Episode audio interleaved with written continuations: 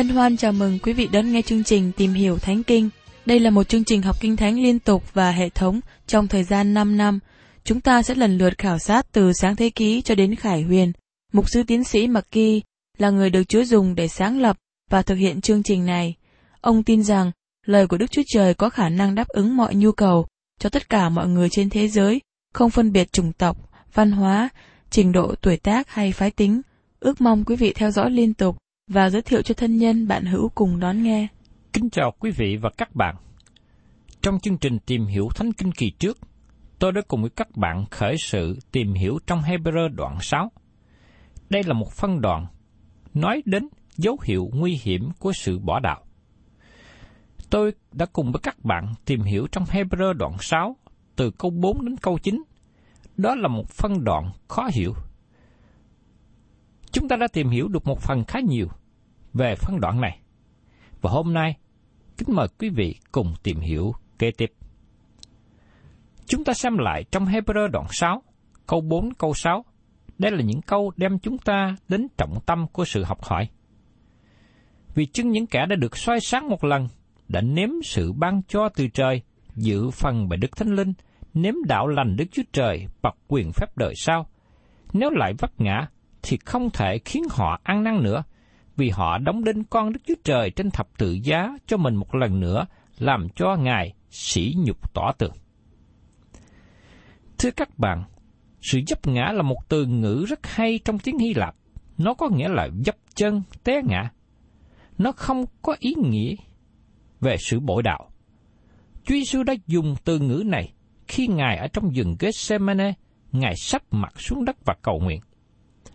Có nhiều thí dụ trong Kinh Thánh về những người vấp ngã.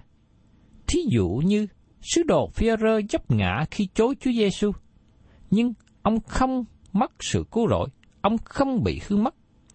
Chúa Giêsu đã nói với Phi-rơ trong Luca đoạn 22 câu 32, Song ta đã cầu nguyện cho ngươi, hầu cho đức tin ngươi không thiếu thốn. Vậy, đến khi ngươi đã hối cải, hãy làm cho vững chí anh em mình. Phêrô đau đớn khi dấp ngã, nhưng ông không bị hư mất. Một thí dụ khác nữa liên hệ đến văn mát. Ông đã thất bại trong hành trình truyền giáo lần thứ nhất, nhưng Barnaba là bác của Mark đề nghị đem Mark đi tiếp tục trong hành trình truyền giáo lần thứ hai, nhưng Phaolô không chấp nhận đề nghị này. Trong sách công vụ đoạn 15, câu 37 đến 39 ký thuật lại như sau. Barnabas muốn đem theo dân cũng gọi là mát, nhưng Phaolô không có ý đem mát đi với, vì người đã lìa hai người trong xứ Pamphylia chẳng cùng đi làm việc với. Nhưng đó có sự cãi lẫy nhau dữ dội, đến nỗi hai người phân rẽ nhau.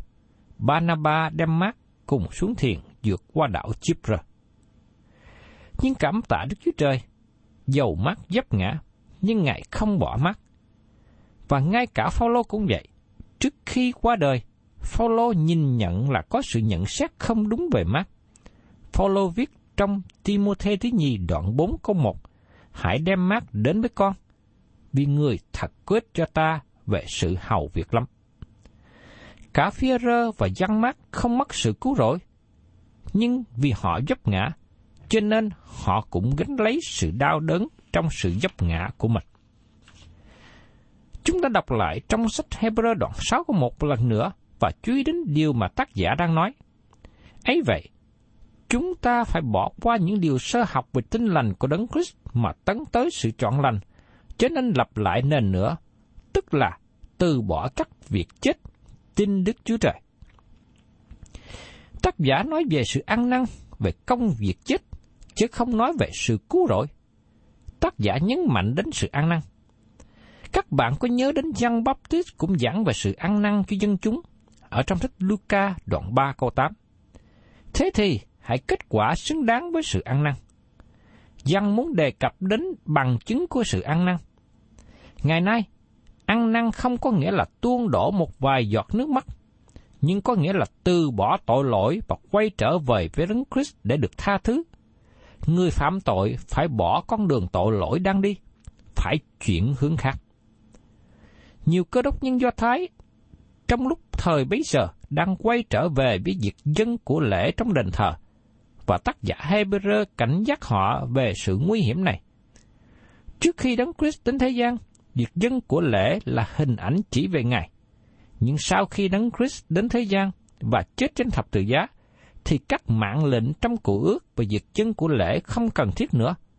Và nếu người nào đã tin nhận Chúa Giêsu tiếp tục dân của lễ với con sinh tế thì được kể như tội lỗi. Các bạn để ý thấy rằng cơ đốc nhân Do Thái này đang ở trong thời điểm chuyển đổi của lịch sử.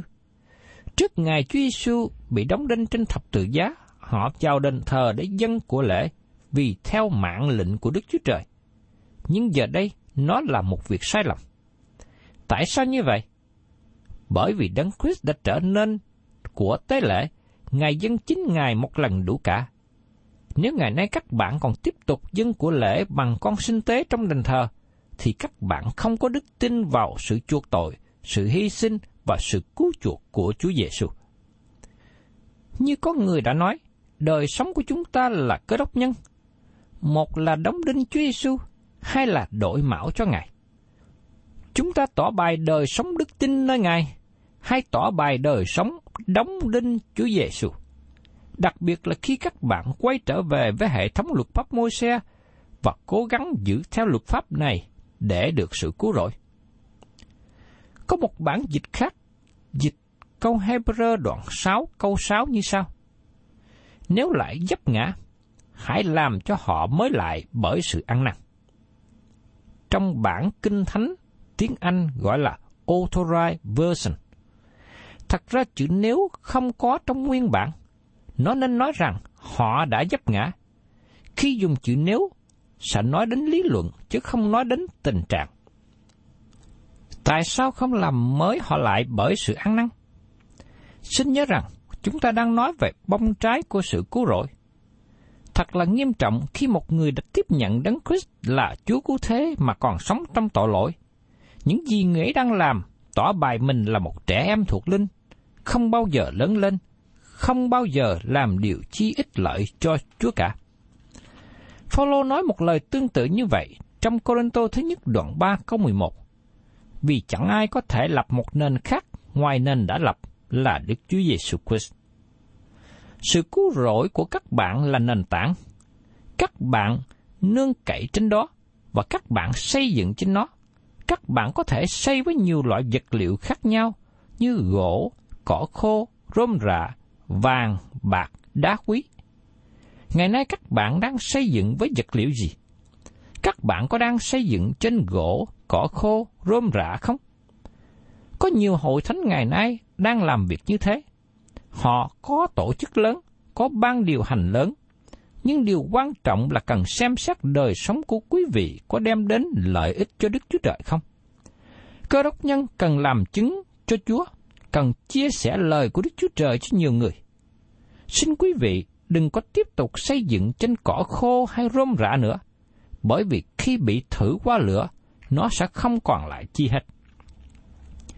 Có sự khác biệt giữa một đống cỏ và một chiếc nhẫn kim cương. Và các bạn có thể mất chiếc nhẫn kim cương trong đống rôm bởi vì chiếc nhẫn quá nhỏ. Tôi rất lo ngại cho nhiều người ngày hôm nay đang xây dựng một đống rôm để cho nhiều người khác chú ý đến. Có một vị mục sư nói với tôi, lúc này tôi mệt quá tôi đang cố gắng làm bản báo cáo cho năm nay tốt hơn năm trước.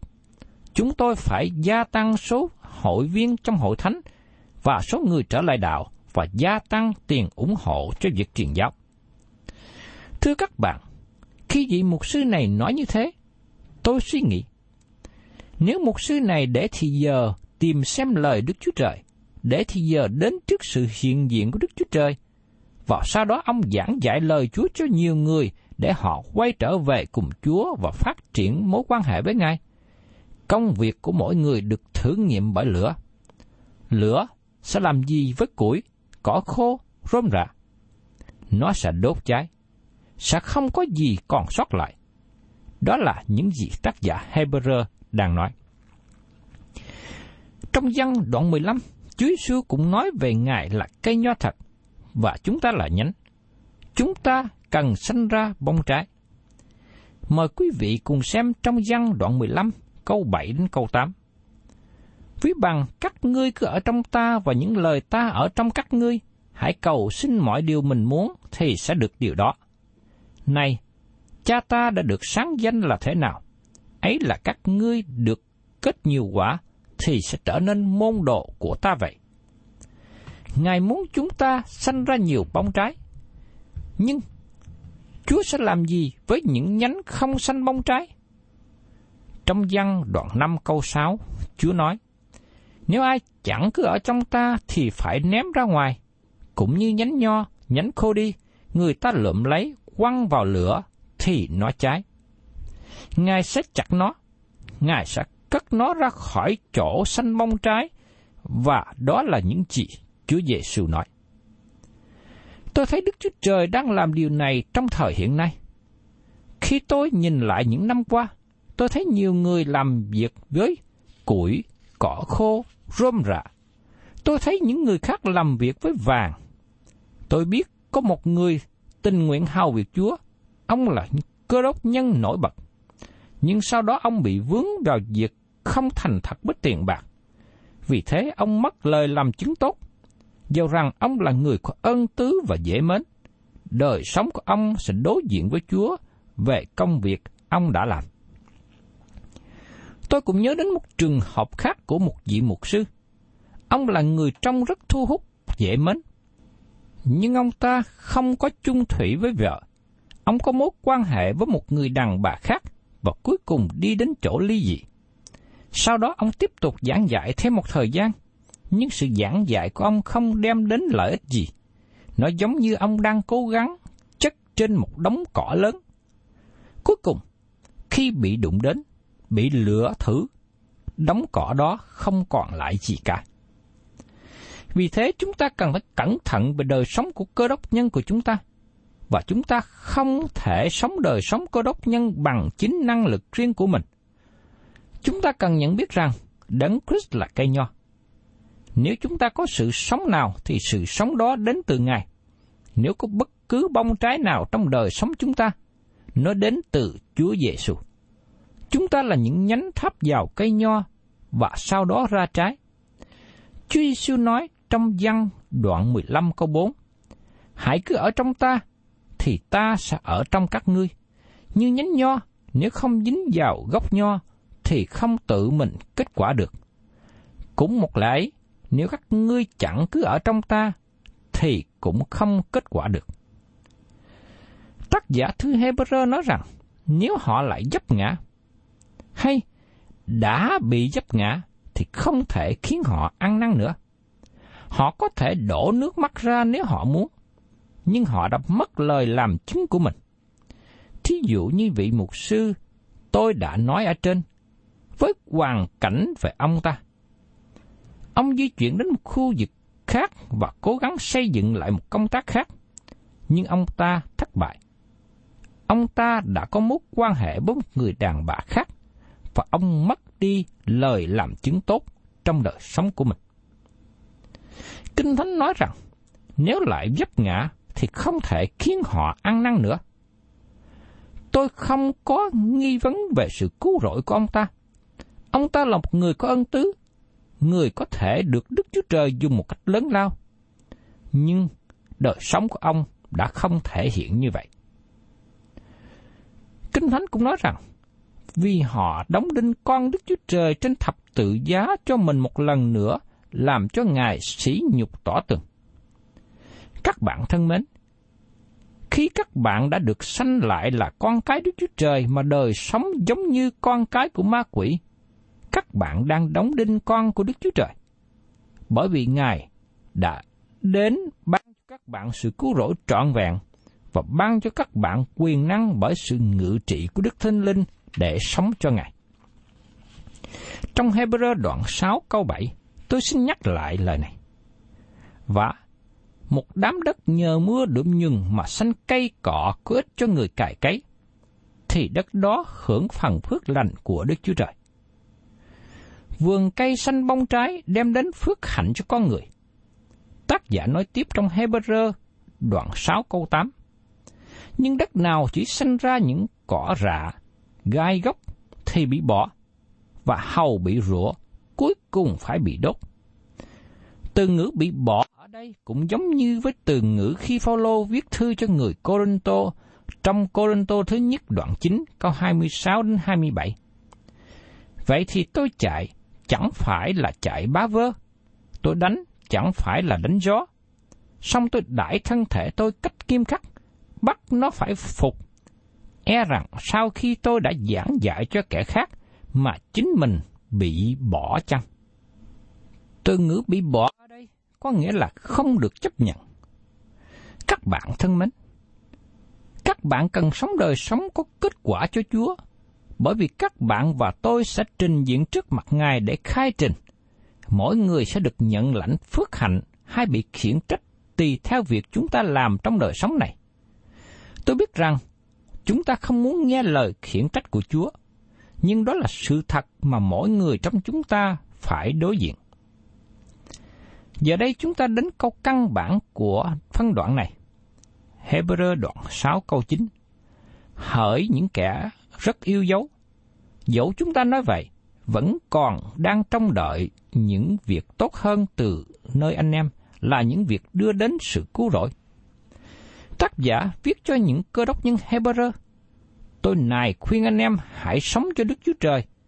Các anh em đừng tiếp tục ở trạng thái trẻ em trong đấng Christ nữa. Xin hãy đến sự trưởng thành. Và thưa các bạn, đây cũng là điều mong ước, lòng mong ước của tôi đối với anh chị em. Đối với quý vị, đối với các bạn là những người đã tin nhận đấng Christ. Tôi mong ước rằng đời sống của quý vị và các bạn tiếp tục tăng trưởng trong đức tin để sanh ra những bông trái lành, làm đẹp lòng Đức Chúa Trời và tỏ bài sự vinh quang của Ngài cho những người xung quanh. Và tiếp theo, mời quý vị cùng xem trong Hebrew đoạn 6 câu 10. Đức Chúa Trời không phải là không công bình mà bỏ quên công việc và lòng yêu thương của anh em đã tỏ ra vì danh Ngài, trong khi hầu việc các thánh đồ và hiện nay đang còn hầu việc nữa. Tại nơi đây tác giả đề cập đến công việc và lòng yêu thương. Không cứu rỗi các bạn, nhưng nếu các bạn được cứu rỗi, thì đây là tại sao các bạn được ban thưởng. Đây là nơi mà công việc tốt đi vào. Dầu rằng nó không liên hệ đến sự cứu rỗi của các bạn, nhưng nó là phần thưởng quan trọng trong đời sống của người tin nhận Chúa Giêsu. Trong Hebrew đoạn 6 câu 11 nói tiếp, nhưng chúng ta mong rằng mỗi người trong anh em tỏ lòng sốt sắng như vậy, đặng giữ lòng đầy dẫy sự trông cậy cho đến cuối cùng. Chúng ta cần giữ lòng đầy dẫy sự trông cậy cho đến cuối cùng, tức là đời sống của tôi và các bạn hãy tiếp tục trung tín ở trong sự sống cho Chúa. Và trong Hebrew đoạn 6 câu 12, Đến nỗi anh em không trễ nải, nhưng cứ học đòi những kẻ bởi đức tin và lòng nhịn nhục mà được hưởng lợi hứa. Chúa Trời lập nhiều lời hứa với chúng ta nếu chúng ta trung tín với Ngài. Và tiếp đến trong Hebrew đoạn 6 câu 13. Khi Đức Chúa Trời hứa cùng Abraham và vì không thể chỉ đấng nào khác hơn nên Ngài chỉ chính mình mà thề với người rằng như các bạn biết khi các bạn làm lời thề, các bạn thề thề nguyện với một đấng nào lớn hơn. Nhưng vì không có ai lớn hơn Đức Chúa Trời, nên Ngài thề với chính Ngài. Và tiếp đến, trong Hebrew đoạn 6 của 14. Chắc ta sẽ ban phước cho nhiều người và khiến hậu tự sanh sản đông thêm. Lời hứa của Đức Chúa Trời và Abraham được ký thuật trong sáng thế ký đoạn 22 câu 15 đến 18 và được nhắc lại lần nữa trong Hebrew đoạn 11 câu 19. Và trong Hebrew đoạn 6 câu 15 nói tiếp, ấy Abraham đã nhịn nhục đợi chờ như vậy rồi mới được điều đã hứa. Tại đây chúng ta thấy một điều rất tuyệt vời. Abraham nhịn nhục chịu đựng và sự bảo đảm mới đến bởi sự tin cậy. Khi các bạn tin cậy Đức Chúa Trời, các bạn bước đi với Ngài. Các bạn tăng trưởng trong ân điển và trong sự nhận biết Chúa qua việc học hỏi lời của Ngài. Điều này đưa các bạn đến sự bảo đảm chắc chắn. Và trong Hebrew đoạn 6 câu 16, người ta thường mượn danh một đấng lớn hơn mình mà thề. Phạm có cải lấy điều gì thì lấy lời thề mà định. Khi có người xác chứng lời nói của mình bằng lời thề, nó kết thúc sự tranh cãi. Và trong Hebrew đoạn 6 của 17, Đức Chúa Trời cũng vậy, muốn càng tỏ ra cho những kẻ hưởng lời hứa biết ý định Ngài là chắc chắn không thay đổi thì dùng lời thề. Đức Chúa Trời không cần phải làm lời thề, nhưng khi Ngài đã lập một lời thề, nó tỏ bài chứ không thấy điều đó rất quan trọng. Và trong Hebrew đoạn 6 câu 18, hầu cho hai điều chẳng thay đổi đó, và hai điều ấy Đức Chúa Trời chẳng có thể nói dối mà chúng ta tìm được sự yên ủi lớn mạnh là kẻ đã trốn đến nơi ẩn náu mà cầm lấy sự trông cậy đã đặt trước mặt chúng ta. Hai điều chẳng thay đổi này là gì? Đức Chúa Trời hứa với Abraham rằng con cháu của ông sẽ đông như sao trên trời, như được ký thuật trong sáng ký đoạn 15, câu 4 đến câu 5. Đức Sô Va bèn phán cùng Abraham rằng, kẻ đó chẳng phải là kẻ kế tự ngươi đâu, nhưng ai ở trong răng ruột ngươi ra sẽ là người kế nghiệp ngươi. Đoạn, Ngài dẫn ngươi ra ngoài và phán rằng, ngươi hãy ngó lên trời, và nếu ngươi đếm được các ngôi sao thì hãy đếm đi. Ngài lại phán rằng, dòng dõi ngươi cũng sẽ như vậy. Và sau đó lời hứa này được xác chứng một lần nữa trong sáng thế ký đoạn 22 câu 14-16. Đức Chúa Trời làm vững chắc lời hứa không thay đổi của Ngài bởi lời thề của Ngài. Và đây là hai điều không thay đổi được cho Abraham, sự vững tin và sự bảo đảm. Giờ đây, hai điều không thay đổi cho chúng ta hiện nay là gì? Không những chúng ta có lời hứa lập với Abraham cho chúng ta được sự vững tin, nhưng chúng ta có sự khải thị về tình yêu của Đức Chúa Trời, đó là sự ban cho của con Ngài. Thứ nhất, sự chết và sự sống lại của Đấng Christ. Thứ hai, sự thăng thiên và sự cầu thai của Ngài cho chúng ta là hai điều không thay đổi. Xin chúng ta lưu ý đến lời này là kẻ đã trốn đến nơi ẩn náu mà cầm lấy sự trong cậy đã đặt trước mặt chúng ta. Điều này nhắc nhở chúng ta về các thành ẩn náu, thành tị nạn mà Đức Chúa Trời sắp đặt cho dân Israel, như được đề cập trong dân số ký đoạn 35, trong phục truyền đoạn 19 và trong vô xê đoạn 20-21. Các thành ẩn náu này như là biểu tượng của Đấng Christ để tội nhân có sự ẩn náu từ sự chết. Nó là một nơi tạm cư tốt đẹp cho những ai tình cờ giết người khác. Có thể một người tình cờ giết người khác và người anh của người chết nóng nảy muốn trả thù. Người giết người này chạy mau đến thành ẩn náu để ẩn thân và chờ đợi được xét xử. Nếu người ấy được chứng tỏ là không cố ý giết người, anh ta sẽ được cho tạm trú trong thành ẩn náu cho đến khi thầy tế lễ cả qua đời. Đây là hình ảnh được tỏ bại cho chúng ta. Đấng Christ là nơi ẩn náu cho chúng ta. Các bạn thân mến, tôi đã bị đưa ra tòa và trước tòa tôi bị tuyên án là người có tội. Tội lỗi tôi rất nặng và gánh lấy án phạt là sự chết. Nhưng Đấng Christ đã gánh lấy án phạt cho tôi, bởi vì Ngài chết thay cho tôi, cho nên tôi được tự do, tôi được giải thoát khỏi án phạt của tội lỗi. Và giờ đây, tôi được tự do và đi ra để hầu việc Ngài. Giờ đây tôi có thể đến với Thầy Tế Lễ Thượng Phẩm là đấng cứu thế phục sinh. Và đây là hình ảnh tuyệt vời mà Chúa cứu thế ban cho. Sứ đồ Phaolô cũng viết trong Corinto thứ nhất đoạn 10 câu 11. Những sự ấy có nghĩa hình bóng, và họ đã lưu truyền để khuyên bảo chúng ta là kẻ ở gần cuối cùng các đời. Hình bóng này là Manchester biểu tượng cho Đấng Christ. Có hàng triệu việc có thể kỹ thuật, nhưng Đức Chúa Trời chọn kỹ thuật những điều này bởi vì nó giúp chúng ta tăng trưởng trong sự hiểu biết và gia thêm mối quan hệ với Ngài. Chúng ta cùng xem phần cuối của đoạn 6 này.